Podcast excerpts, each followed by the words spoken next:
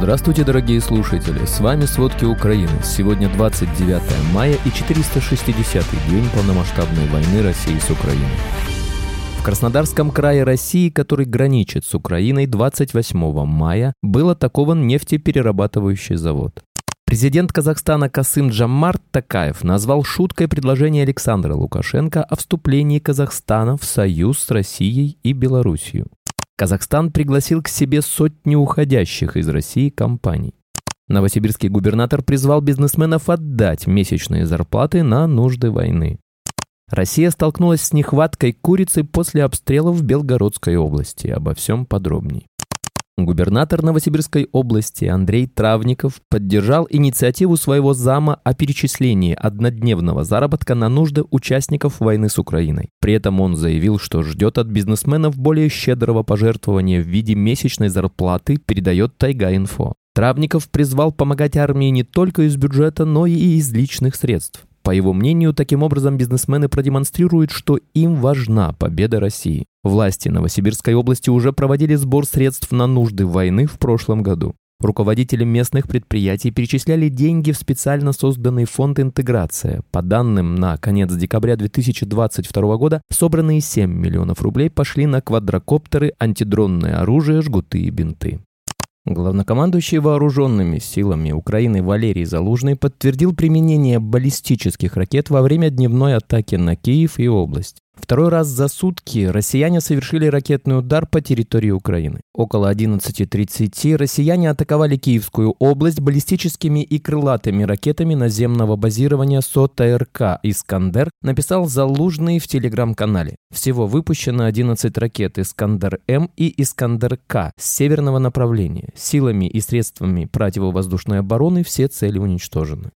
Российские войска в ночь на 29 мая атаковали военные объекты и объекты критической инфраструктуры Украины крылатыми ракетами и ударными дронами. Как сообщили в воздушных силах ВСУ, россияне выпустили до 40 крылатых ракет воздушного базирования X-101, X-555 из 9 самолетов стратегической авиации Ту-95МС из района Каспийского моря. Кроме того, с северного и южного направлений армия России атаковала 35 иранскими дронами. Силы противовоздушной обороны Украины за ночь уничтожили 67 воздушных целей. Над Золочевским районом Львовской области ночью была сбита российская ракета. Ее обломки упали на деревянное хозяйственное здание, которое сгорело. Об этом сообщил глава областной военной администрации Максим Казицкий. В Одессе обломки сбитого ночью дрона повредили портовую инфраструктуру. Там возник пожар, который уже ликвидировали. Об этом сообщает военная администрация. Российские войска продолжают сосредотачивать основные усилия на попытках полной оккупации Луганской и Донецкой областей. За прошедшие сутки ВСУ отразили 19 вражеских атак. Об этом говорится в сводке украинского генштаба. Россияне за сутки нанесли 97 авиационных ударов, в частности применили 59 иранских дронов. Также россияне совершили 39 обстрелов из реактивных систем залпового огня по позициям украинских войск и населенным пунктам. Более роты российских военных на Таврическом направлении были ликвидированы украинскими силами обороны вместе с техникой и складом с боеприпасами. Российские войска потеряли за последние сутки 430 военных, 4 танка, 11 боевых бронированных машин, 10 артиллерийских систем РСЗО, 2 средства ПВО, 61 беспилотник, 17 единиц автомобильной и специальной техники. Об этом сообщает украинский генштаб сегодня утром. Общие потери армии России составляют 207 тысяч 30 военных.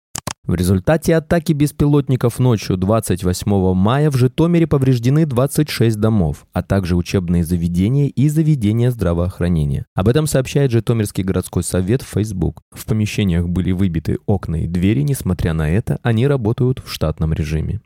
Вчера российские войска обстреляли частные дома Никополя из ствольной артиллерии. Об этом сообщает полиция Днепропетровской области. Как отмечается, полицейские продолжают работу на местах российской атаки, опрашивают пострадавших владельцев домов и собирают вещественные доказательства.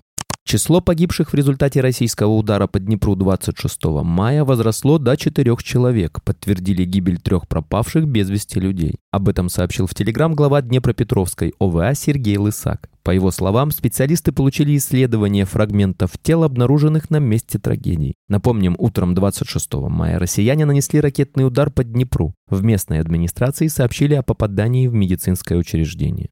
По состоянию на воскресенье 28 мая интенсивность российских атак на бахмутском направлении снизилась. Об этом заявил спикер восточной группировки войск ВСУ Сергей Череватый. За прошедшие сутки 27 мая вблизи города Бахмут произошло лишь одно боевое столкновение. По всей вероятности, это частично связано с ротацией наемников ЧВК Вагнера. Войскам России за 10 месяцев так и не удалось до конца установить контроль над Бахмутом. В городе и на флангах нет активных боев. Российские войска делают ставку на интенсивность обстрелов. Контингент армии Молдовы примет участие в многонациональных учениях, которые пройдут в Румынии. Военные мотострелковой бригады имени Штефана Челмари отправятся в Румынию 29 мая в составе колонны военной техники. Там они будут тренироваться вместе с 10 тысячами военных из 12 стран – Румынии, Польши, США, Греции, Албании, Болгарии, Италии, Франции, Северной Македонии, Черногории, Португалии и Нидерландов. Учения пройдут на военных полигонах в шести уездах Румынии с 29 мая по 9 июня. Их цель – повысить оперативную совместимость на многонациональном уровне. В Минобороны Молдовы подчеркнули, что участие контингента армии Молдовы состоится в соответствии с планом внешней деятельности на 2023 год. Иран имеет возможность поставлять в Российскую Федерацию оружие, в том числе дроны типа «Шахет», и для этого может использовать прямой путь между странами Каспийское море. Об этом сообщает CNN. Эксперты отмечают, что по мере углубления сотрудничества между Россией и Ираном Каспийский маршрут используется для перевозки беспилотников, пуль и минометных снарядов, которые правительство России закупило у Ирана для ведения войны против Украины. Согласно мониторинговым данным, суда в регионе все чаще становятся темными, что указывает на сокрытие перемещения товаров, говорится в публикации. Представитель ЕС по вопросам внешней политики и политики безопасности Жозеп Барель призвал Иран прекратить поддерживать Россию Россию в войне против Украины. Ранее стало известно, что Россия в обход санкций ежемесячно закупает через Казахстан беспилотники и микроэлектронику. Несколько беспилотников попробовали приблизиться к территории Ильского нефтеперерабатывающего завода в Краснодарском крае. Об этом сообщает база. В Краснодарском крае России, который граничит с Украиной, 28 мая якобы был атакован нефтеперерабатывающий завод. Россияне утверждают, что Ильский нефтеперерабатывающий завод хотели атаковать с помощью беспилотников, однако их якобы сбили. Напомним, в Белгородской области в поселке Майский в ночь на субботу 27 мая раздался взрыв. Как отмечается, дронами было атаковано здание Министерства внутренних дел. Впоследствии россияне сообщили еще об одной атаке беспилотников. На этот раз целью был нефтеперерабатывающий завод в Тверской области. Также вчера дрон «Камикадзе» атаковал автомобиль Минобороны России в Брянской области. Двое военных погибли. В России в общественном пространстве участились призывы к принуждению общества работать на нужды войны. Подобный подход использовался еще в советское время. Об этом сообщает британская разведка. Разведчики отмечают, что в последние недели тон публичных дебатов в России перешел от простого наказания тех, кто критикует войну в Украине, к призывам гражданам активно жертвовать собой в поддержку военных усилий. В частности, российские СМИ и бизнес-группы обратились в Министерство экономики с просьбой предоставить разрешение на шестидневную рабочую неделю для работников, учитывая экономические требования войны. Очевидно, дополнительно платить россиянам за это не будут. Кроме того, Маргарита Симоньян заявила, что граждане должны работать на заводах по производству боеприпасов по два дополнительных часа каждый день после своей основной работы. Президент Казахстана Касым Жамарт Такаев назвал шуткой предложение Александра Лукашенко о вступлении Казахстана в союз с Россией и Белоруссией. «Я по достоинству оценил эту шутку», заявил Такаев в понедельник, комментируя высказывание Лукашенко, который пообещал Казахстану ядерное оружие в обмен на членство в союзном государстве. Что касается ядерного оружия, то оно нам не нужно, поскольку мы присоединились к договору о нераспространении ядерного оружия и договору о запрещении испытаний ядерного оружия, заявил Такаев, добавив, что Казахстан остается верным своим обязательствам в рамках этих договоров. Существуют и другие интеграционные объединения, объединения прежде всего Евразийский экономический союз, цитирует Такаева его пресс-служба.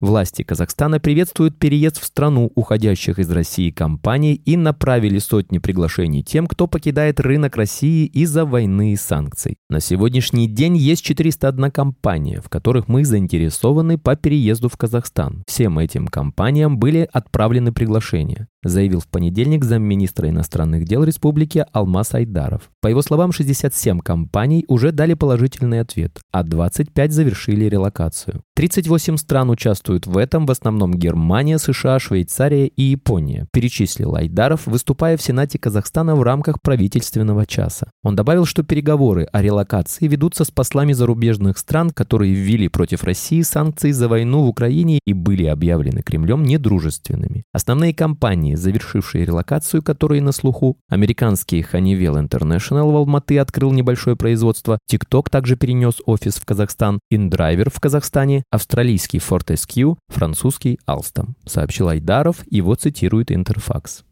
Война коснулась не только большой экономики, она отразилась и на бытовом уровне. На обычных кухнях россиян уже наблюдается нехватка курицы. Об этом сообщают ведомости со ссылкой на мониторинг аналитического агентства AD Limited. Собеседник газеты из одной из федеральных розничных сетей подтвердил нехватку продукции. Причины нехватки продукции связаны с усложнившейся логистикой и доставкой в Белгородской области. Область является ведущим производителем птицы в России, согласно данным Росстата. С января по апрель 2023 года в России было произведено 2,17 миллиона тонн птицы в живом весе, при этом на Белгородскую область пришлось 12,1%, почти 265 тонн. Спасибо, это были все главные новости о войне России с Украиной к этому часу. Помните, правда существует, а мы стараемся сделать ее доступной. Если вам нравится то, что мы делаем, пожалуйста, поделитесь этим подкастом с друзьями в России. Также, если вы хотели бы помочь нам делать материалы еще более качественными, пожалуйста, оставляйте фидбэк. Это очень важно для нас и для распространения правдивой информации. До встречи.